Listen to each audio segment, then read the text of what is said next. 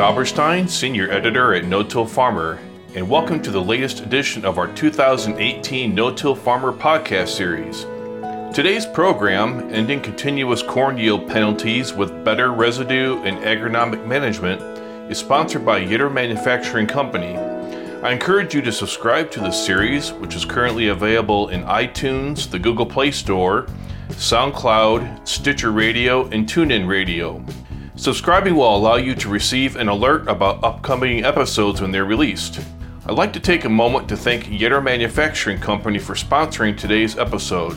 With a tradition of providing farmers solutions since 1930, Yetter Manufacturing Company is your answer for tools and equipment to face today's production agriculture demands.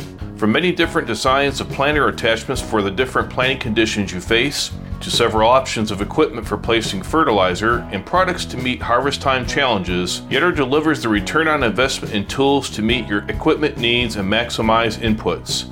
Find solutions to your challenges today at yetterco.com. That's Y E T T E R C O.com. Dealing with excessive residue can be a problem for many growers who are no tilling continuous corn or working with other high volume residue situations, such as increased planting populations or crops that produce greater than average yields. In these situations, accelerating residue degradation and nutrient cycling is necessary to maximize yield potential, and synchronizing the release of nutrients tied up in residue to current crop demand is the key, says Allison Vogel. Crop physiology research assistant at the University of Illinois will start us off by talking about the three primary factors that cause corn on corn yield penalties and why it's important for growers to consider the economic and yield impact of not managing corn residue properly. She'll also share study results from different mechanical management systems to manage corn residue in the field. While enjoying this program, I encourage you to download a PDF of Allison's presentation, which is provided on the No Till Farmer website landing page for this podcast. I'm going to be talking today about the continuous corn yield penalty. So 15 years of research on this site, what did our laboratory figure out about that? So continuous corn yield penalty, the yield reduction that you get when you grow corn on corn compared to when you rotate it, what is causing that? That's what we came up with here.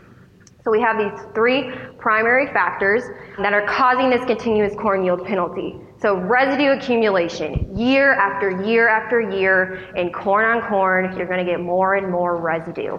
And then with that residue, if it's corn residue, you're going to have a very high carbon to nitrogen ratio. You guys have probably heard that over and over again. But once that high carbon amount with just a little bit of nitrogen hits that soil surface, comes in contact with those microbes, they're going to start luxury consuming and making their microbial communities larger with all of that carbon, but they're not going to have enough in for their energy. So then they're going to start start scavenging the soil and tying up your nitrogen uh, nutrition. And so that's where the second bullet point, the soil nitrogen availability, comes a big problem. In our research, we're trying to move the immobilization or the tie up before when our crop needs our nutrition. So that's why we're working on enhancing degradation a little bit sooner to synchronize when we need that nutrition.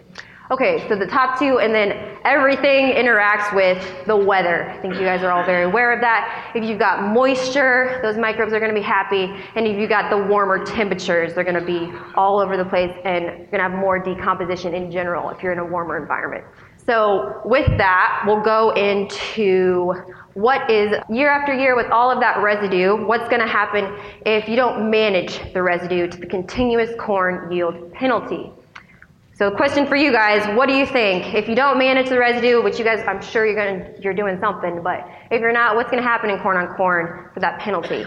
It's going to get larger. So, showing this here. Again, I want to say if you're not managing the residue properly, it's just standard, this is what's going to go on. So looking at this, you can see um, along the bottom we've got years in corn on corn, and then we have over here the continuous corn yield penalty. So that yield reduction when you're comparing corn on corn compared to first year corn okay, yield penalty.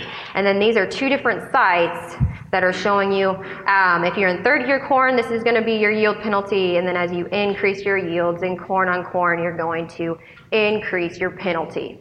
Okay, but when we get up to like the seven year mark, 10 year mark, it's really just gonna be pretty bad, and that's as bad as it's gonna get, but um, that's just showing you what's going on there. And so you've got all of this residue accumulating, and that's really the big causing factor there. So residue accumulation, not only an issue in corn on corn, but also uh, conservation tillage, no-till. You're gonna have all of that additional residue on the soil surface.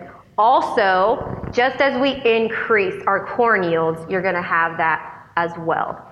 So this is showing you We've got our grain yield bushel per acre, and then along, across from it, we've got our tons per acre of residue that's left out there after that grain is harvested. So this is what's going to be hitting the ground at harvest. So you get 180 bushel per acre corn grain yields, and you're going to end up with about four and a half ton per acre of residue that needs to be managed, or right there at harvest.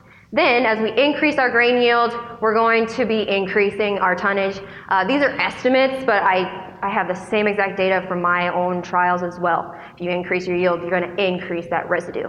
And then, if you want to get the world record, the new world record of 542 bushels, which is holy cow insane, you're going to end up with 13 ton per acre of residue that needs to be managed. So, not only are you going to have a lot of it, volume in, impacting your emergence and your early season vigor, but also um, it's going to have all of this nutrition tied up inside of it that you want to be able to utilize. So, looking at the nutritional value of your corn residue, I have looking at nitrogen, phosphorus, and potassium in the corn residue at harvest. This is pounds of NP or K in a ton of residue, and then I put it on a per acre basis if we get a 230 bushel uh, corn grain yield. You're going to end up with about five and a half tons of residue. And so then looking at this, this is what you're going to end up nitrogen, phosphorus, and potassium. 100 pounds of nitrogen, 20, 25 of P, and then 125 of K in the residue at harvest. So that's at harvest, and then that residue is going to overwinter, and hopefully we can be able to utilize that in some way. So we want to manage this residue and keep it in place, and we've learned that. That's what you guys are doing, no-till. You're keeping it there, and we don't want to remove it. And we've investigated that on this site, or one of our sites. so here we are looking at either we keep all the residue, so that's retained residue management, or we're going to remove 50% of it. So crazy researchers, we go out there, we collect all the residue, we weigh it, and we put 50% back because we're crazy. That is craziness. That's what grad students do. So that's what our different, um, either you keep it all or you keep half. And then we have two different fertility levels. So high on this chart, high is described at the very bottom, and it's basically we added all this additional fertilizer fertility. Uh, we got phosphorus, sulfur, zinc, and extra nitrogen. So that's our high fertilizer management we did. And then we had just a normal. We just, based off soil test levels, we didn't need anything, so we just put out a base of N. So looking at this, you can see that when we kept the residue and we had that high fertility, that's a fine yield, and there was no difference if you kept all the residue between your, your high fertility or just your normal fertility. But with your high fertility, if you took away that residue, you did increase your yield. That's great, but you're also paying for it in fertilizer. Then, if you took away half of that residue and you just had your normal fertility, you lost a significant amount of yield, significantly more yield when you didn't have that residue out there. So really, this is what pushed us towards we want to manage it in place and just try to utilize it as much as possible. The soil health benefits and just getting any type of nutrition we could. And so that's where we came up with this key objective. And again, just trying to get the release of the nutrition, all the immobilization out of the way before when the crop needs it for next year's crop. And so we're looking at a couple different things um, on how to do that in, in the fall. We're looking at mechanical or chemical applications. So now I'm going to go into our trial design, you know, the really fun stuff, but I'll have pictures to go along with it, so hopefully that keeps you involved. But um, we'll, go, we'll go into this. So 2016 and 17 was when this, this particular trial was started. We have our two rotations. We have first year corn in a corn soybean rotation, and then we have our 15th year continuous corn. So looking at this, we have our 15th year uh, next to our first year corn in that corn soybean. So 15, and then just keep in mind, all of this is planted on the same day. It's the same hybrid. The only difference that you are looking at in these pictures is the rotation effect. And we're lucky enough to have them side by side. So here, this is 15th year. We have all that residue accumulated on the soil surface. We have firing and yellowing of the leaves. This is about R2 growth stage. And so it's run out of its end because it's all tied up and there's plants left behind just because it wasn't able to emerge. It probably ran into some residue.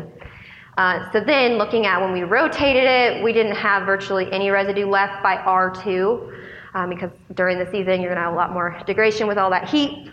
And just moving up these plants, you don't have that firing or yellowing that has occurred over there. So just that is visually what the continuous corn yield penalty looks like, and later I'll show you how that translates into yield. Then we want to be able to manage these systems. So we're looking at some fall applications. So starting out, we wanted to look at mechanical um, management system. So in the fall, we have two combine heads, one that just has a standard stalk roller. It's not designed to size the residue at all. It's just our standard check. And then we have another combine head that is retrofitted with the Calmer BT chopper. And so we're the first ever research scale combine to have this, so we're pretty excited about it. And I'll show you here what that looks like. On here, again, the standard stalk roll, just bringing it through, uh, probably familiar with that. And then the Calmer BT chopper is actually um, sizing it an inch and a quarter, busting it open, exposing the inner pith. You're getting all the oxygen, um, moisture, and microbes you're getting that in direct contact with the soil, more surface area there. It's got to have benefits, and I will show you in yield how it does translate. Um, but microbes are a little bit lazy, so so are uh, and earthworms have preferences. But microbes they want to get to that inner pith, the easier stuff to break down, and so we're allowing them to get to it faster. So that's what it looks like um, at the fall when we're harvesting it. And then now we're going to go into the next year's growing season at R2 or R3. And this is what it looks like in season. So here, I've got just my, my corn soybean. So last year was soybean, so you basically have no residue there by R3. And then over here, we've got both corn on corn, but this was the standard harvest, and then this was the size residue. So at this point, you've got closed canopy, but you, and you only have you have very minimal residue left, and so it's basically looking like that of the rotated corn. So very visual differences, which did translate into yield, which I will show you.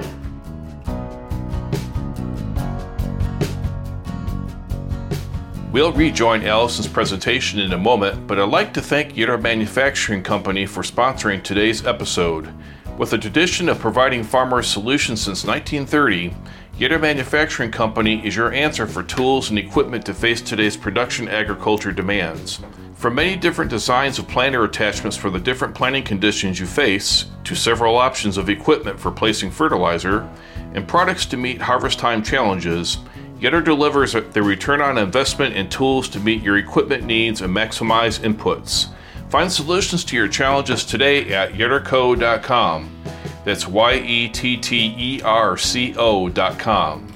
Now let's get back to Allison as she further discusses the results of corn on corn residue management when extract, a residue degradation chemical, was applied versus results seen with fall nitrogen applications. She'll also highlight the impact of standard versus high input farming systems on final grain yield and the ability of these systems to decrease the magnitude of the continuous corn yield penalty.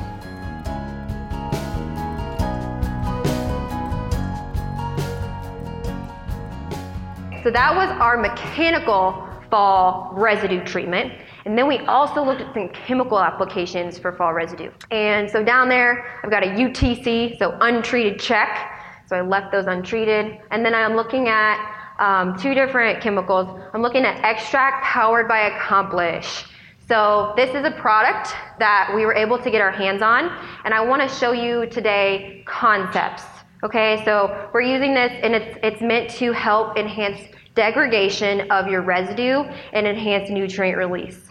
So that's what it's supposed to do. There are other products on the market, so I don't want you to say this is the only one that works or this is what we saw and that's it. But just keep in mind concepts here. We're trying to learn.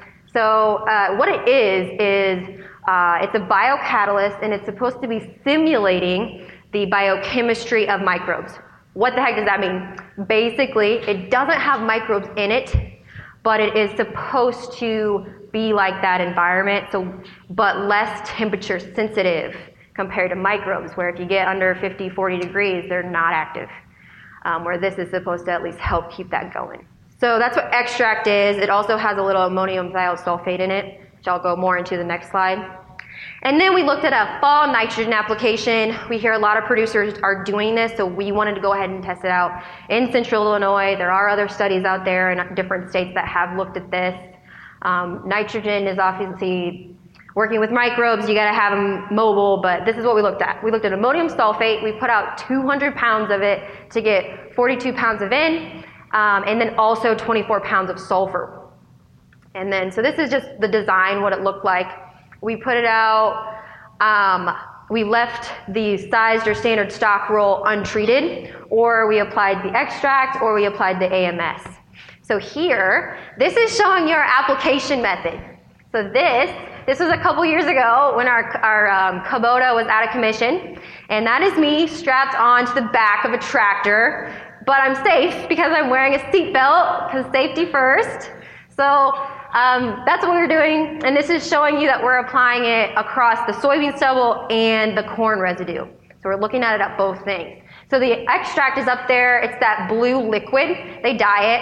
I actually got to go see uh, it get, being made down in Dallas. I got to go there, check it out. And um, basically, it's fermented cow manure, but somehow they make it blue. So that's what it is. and it it's, so it's a very concentrated of their product, and then they also put ammonium thiosulfate in there, um, which is a very small amount of N and sulfur. And then when you make the applications, you put out two gallons per acre of this extract with one gallon of UAN, and we use 28%. So total, you ended up with four and a half pounds of nitrogen going out with this, and two and a half of sulfur. So that was our extract a very little bit of N and a little bit of sulfur, but primarily their, their product. Then you can see in the other corner, I've got some totes with white fertilizer. That's our dry. We use dry AMS. And that's what we could get our hands on.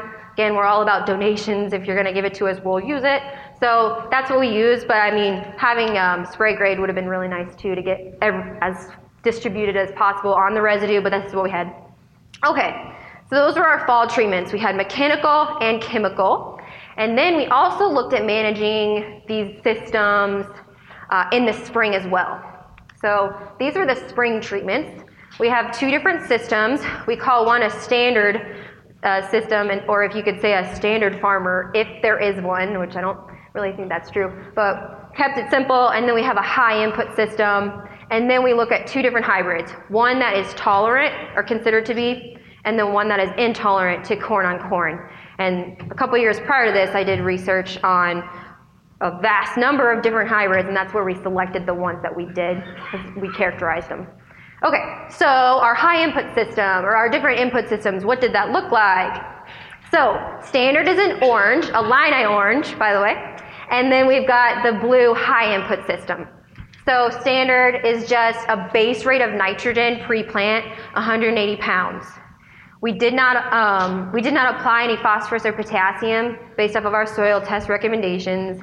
And then we did not apply any uh, fungicide. And then we just had a standard pop of 32,000. All of this is in 30 inch rows, everything. So that is our standard, just a base rate of N and standard pop. Then our high input system.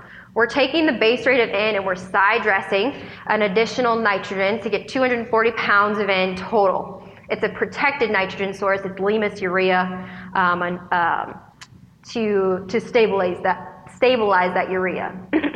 So then we also are putting out phosphorus and potassium. Soil test doesn't say we need it, but we're doing it. So we're placing the fertilizer, the, the phosphorus, we're putting out 100 pounds P2O5 and this um, MAP product, a premium MAP product, I suppose. It's got a, some, some extra zinc, sulfur, and in. So it's about $75 more expensive, but that's what we're using because that's, again, we get our stuff for free, so we test it out. So 100 pounds P2O5, we're banding that, and then we're broadcasting our potassium source, again, a premium source from Mosaic. And so I'm going to show you how we made those applications. This Montag actually just built this box for us, so it's new to us. We had a different banding toolbar, but then they just built it for us, and so it's actual. It's actually dual metering, so we can put out two fertilizers at once. We can put varied rates on the go. It's fantastic. Um, but we're basically putting it, we're, we're blowing that in and we're putting it down uh, four to six inches beneath the soil surface.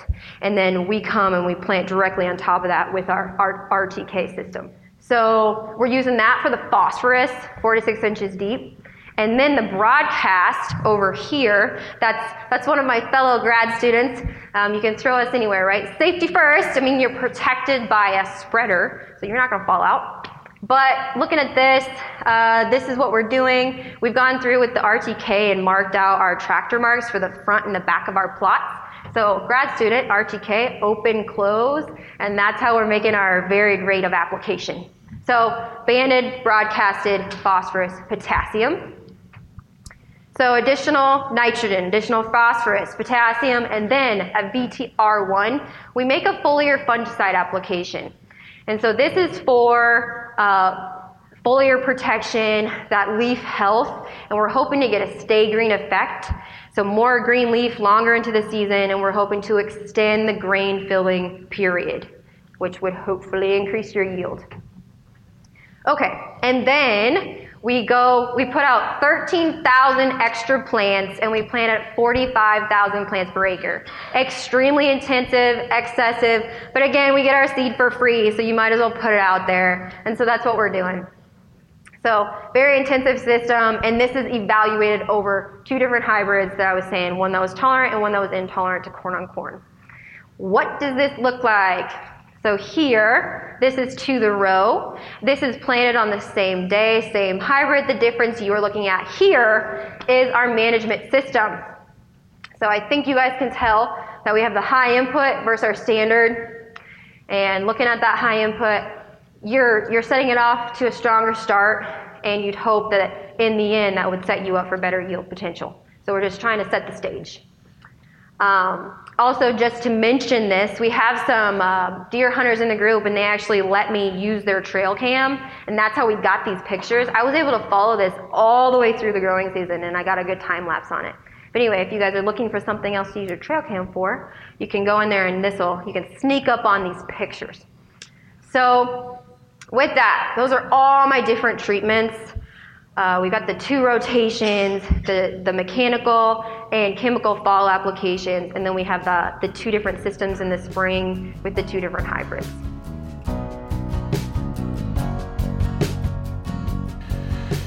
If you're listening to this podcast and it's got you thinking about residue management, you'll be sure to pick up helpful tips and information at the upcoming 27th Annual National No Tillage Conference coming up January 8th through the 11th, 2019 in Indianapolis. The full conference program for this one of a kind event has just been released, so please go to www.notillconference.com to download the program and see what actionable no-till management strategies our speakers will bring to the table in January.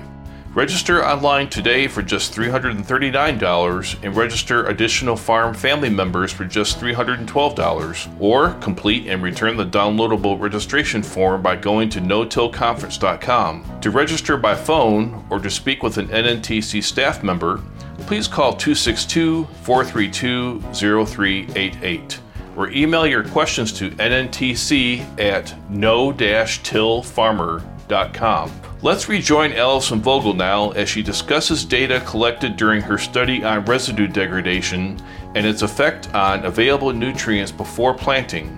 corn emergence, early season vigor, and yield under different mechanical treatments, hybrids, rotations, and high or low input systems. Now, let's look at some data. Let's, let's see what's going on. So we wanted to assess residue, the amount that's out there, and then we wanted to assess degradation. So how did we do that? Here we have this fancy device. I mean, before I just had duct tape and meter sticks taped together, but you can really hurt someone with that. So we decided for a day we're going to be plumbers, and we made these, and so they're just a foot by a foot, and then that way we collect the material in that little area, uh, and we take two of those per plot, and that's replicated four times in all of our 48 different treatments. And you collect that material and you put it in one of those small mesh bags. So those two samples you take in a plot, you weigh them both right there at harvest, and then one you keep and you get your initial nutrition. And then the other one we actually put back out in the field like that one, and we let it overwinter in the field. And then immediately prior to planting, we go and we snag that up and we see, we weigh it again and we see our, um, our mass loss, our, our residue decay, our difference. Okay, so that's how we did that. And then I just want to take notice of that picture on the bottom. It is showing you our decay starting um, pretty strong. It's, it's got some blackened stalks there, and that's actually from our high input system. So interestingly, if you manage the crop in a way that you've got higher quality material, it has more nutrition in the residue, it has maybe still some green on it when you're harvesting the grain, um, you tend to have an enhancement in your degradation. And I will show you data of that. However, the first year I couldn't get data on that, so I'm not going to show you the first year, but the second year I will. So let's look at degradation. Here, okay, so this is broken up again by our two favorite colors, orange and blue. And this is percent residue decay. And this is showing you um, standard standard harvest in blue, and then sized residue in orange. And then you've got the control, no chemical applied, or extract, or the nitrogen applied in the fall. So this, this again is at planting the amount of residue that has been reduced. So looking at this, you can see we start at no chemical applied, standard harvest, we are at 43% residue lost by harvest. Then we applied our chemical extract. We gained 2%. Nit- with nitrogen, we gained another percent. And then the big shebang here, you can see the big difference is when you size the residue. All those are significantly higher. More, a higher value is better. That means more decay um, than when you had the standard harvest. But again, and when you size the residue, you applied extract, you gain 2%, and then when you size the residue and applied N, you gain 3 more. So those are some very promising results, really showing you we're getting a lot of difference based off of the size of the residue. And then we did have some of those trends with our chemical applications. So that was 2000 and fall of 15, and then I was able to look at the next year.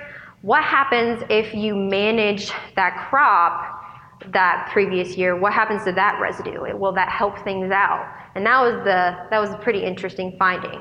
So at the bottom of this one, again, we're all in percent residue decay, and this one is showing you when we managed it standard that previous year compared to when we managed it in high input, we had very different values.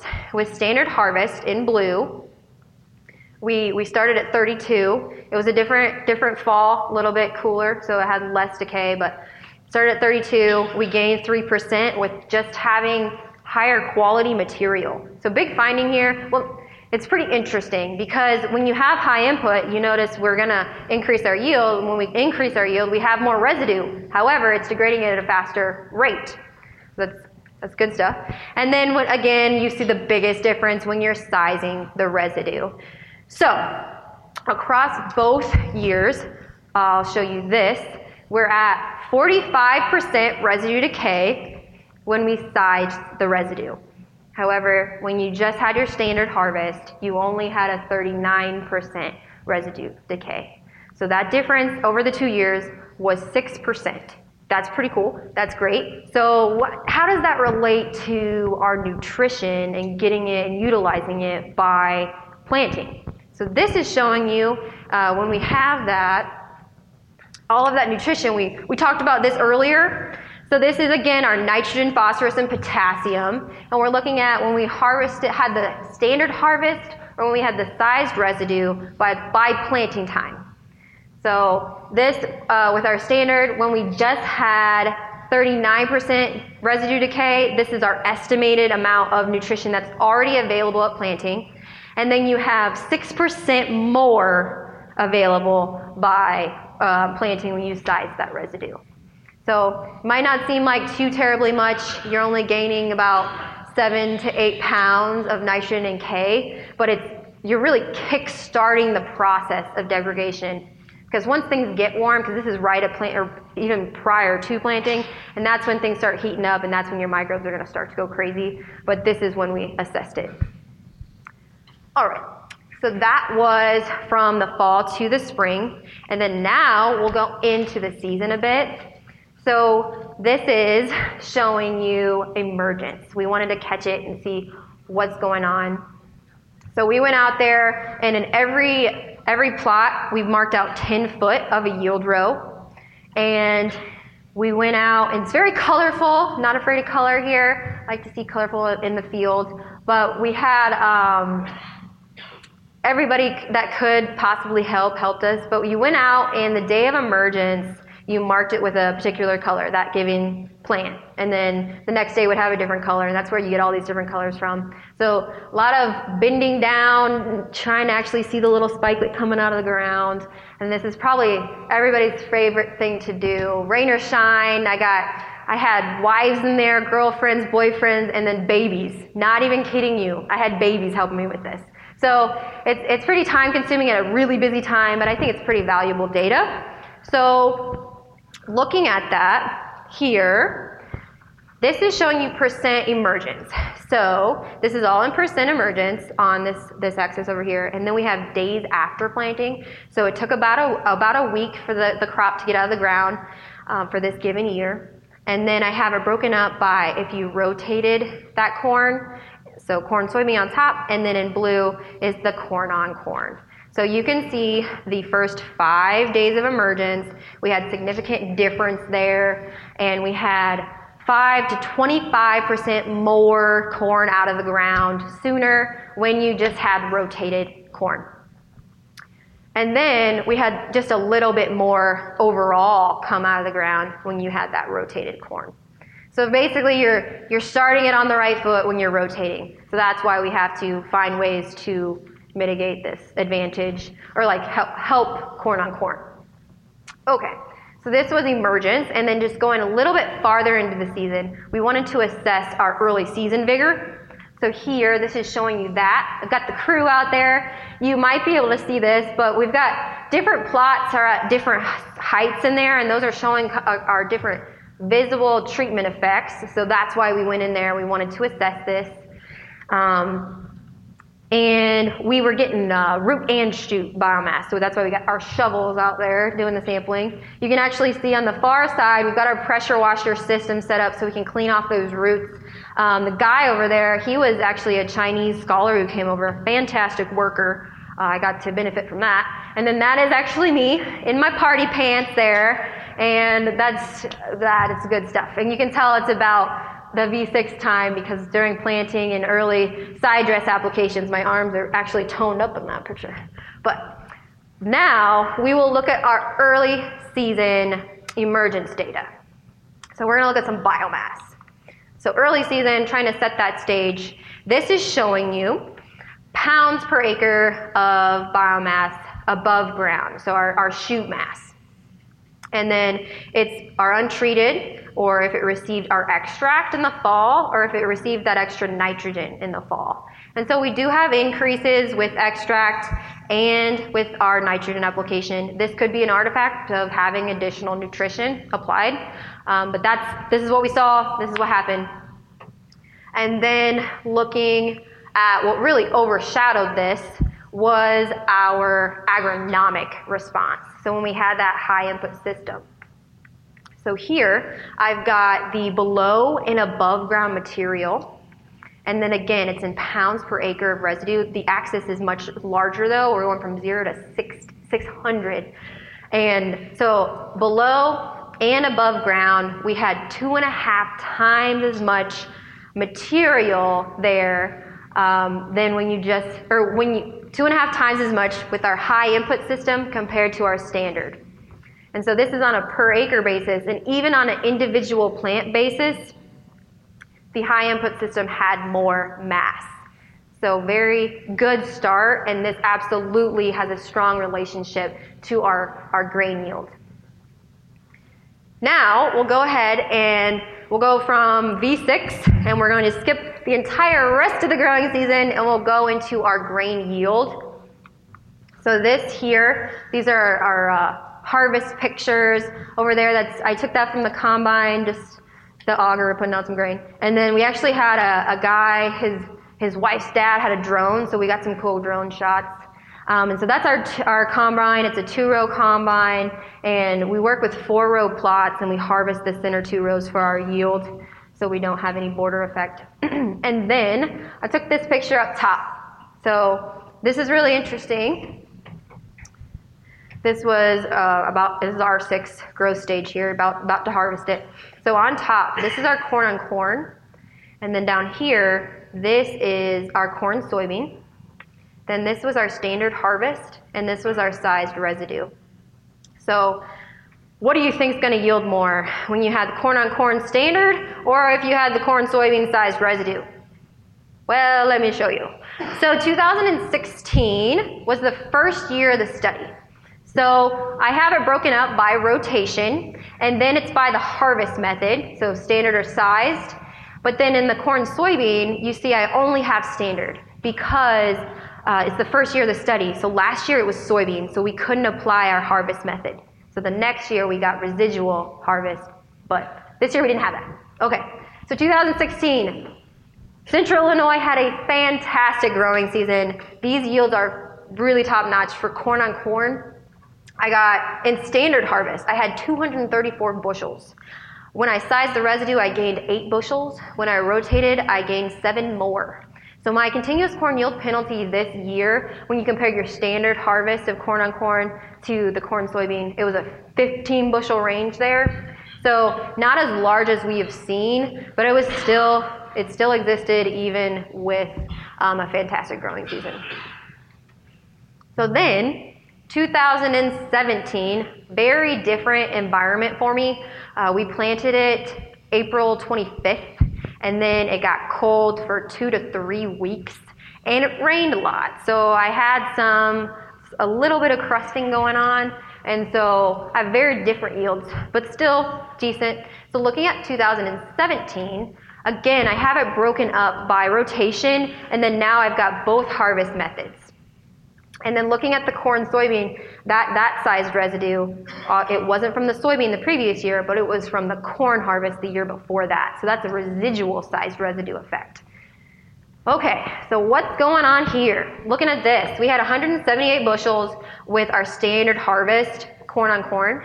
We gained four bushels with sized residue. We then gained five bushels with sized residue in the corn soybean rotation.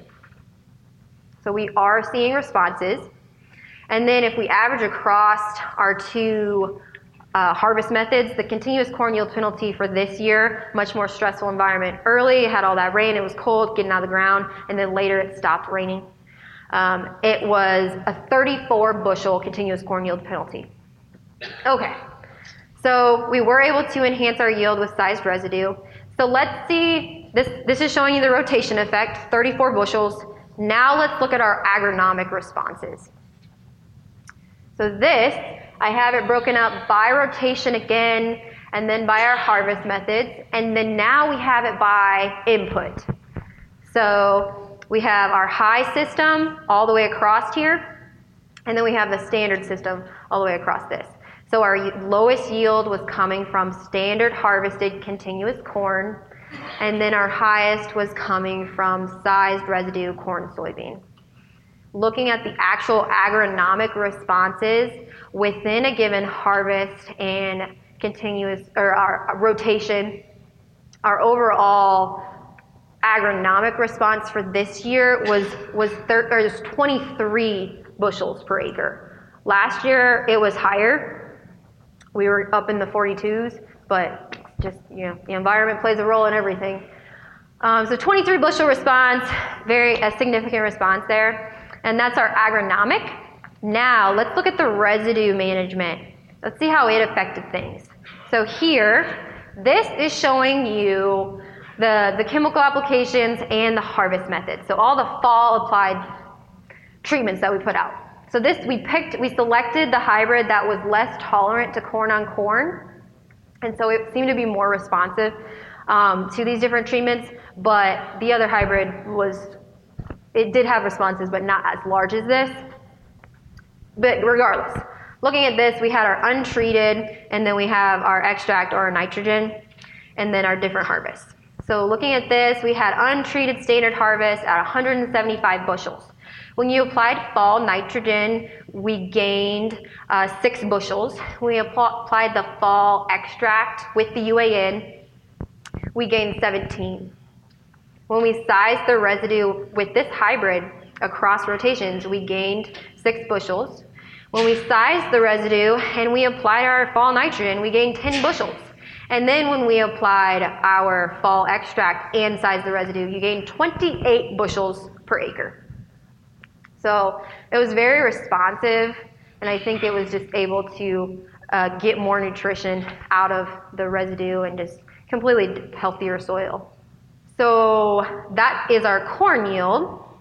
We'll go back to our our chemical or our applications here.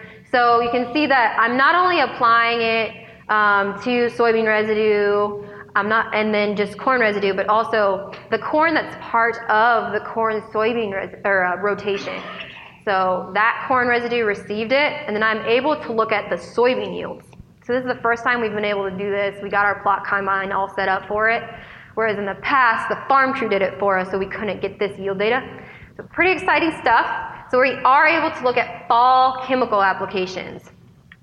So this is averaged across our harvest method, and this is soybean yield. We left it no-tilled, um, and then this is what we're looking at. We had no, no chemical application. You're at 54 bushels.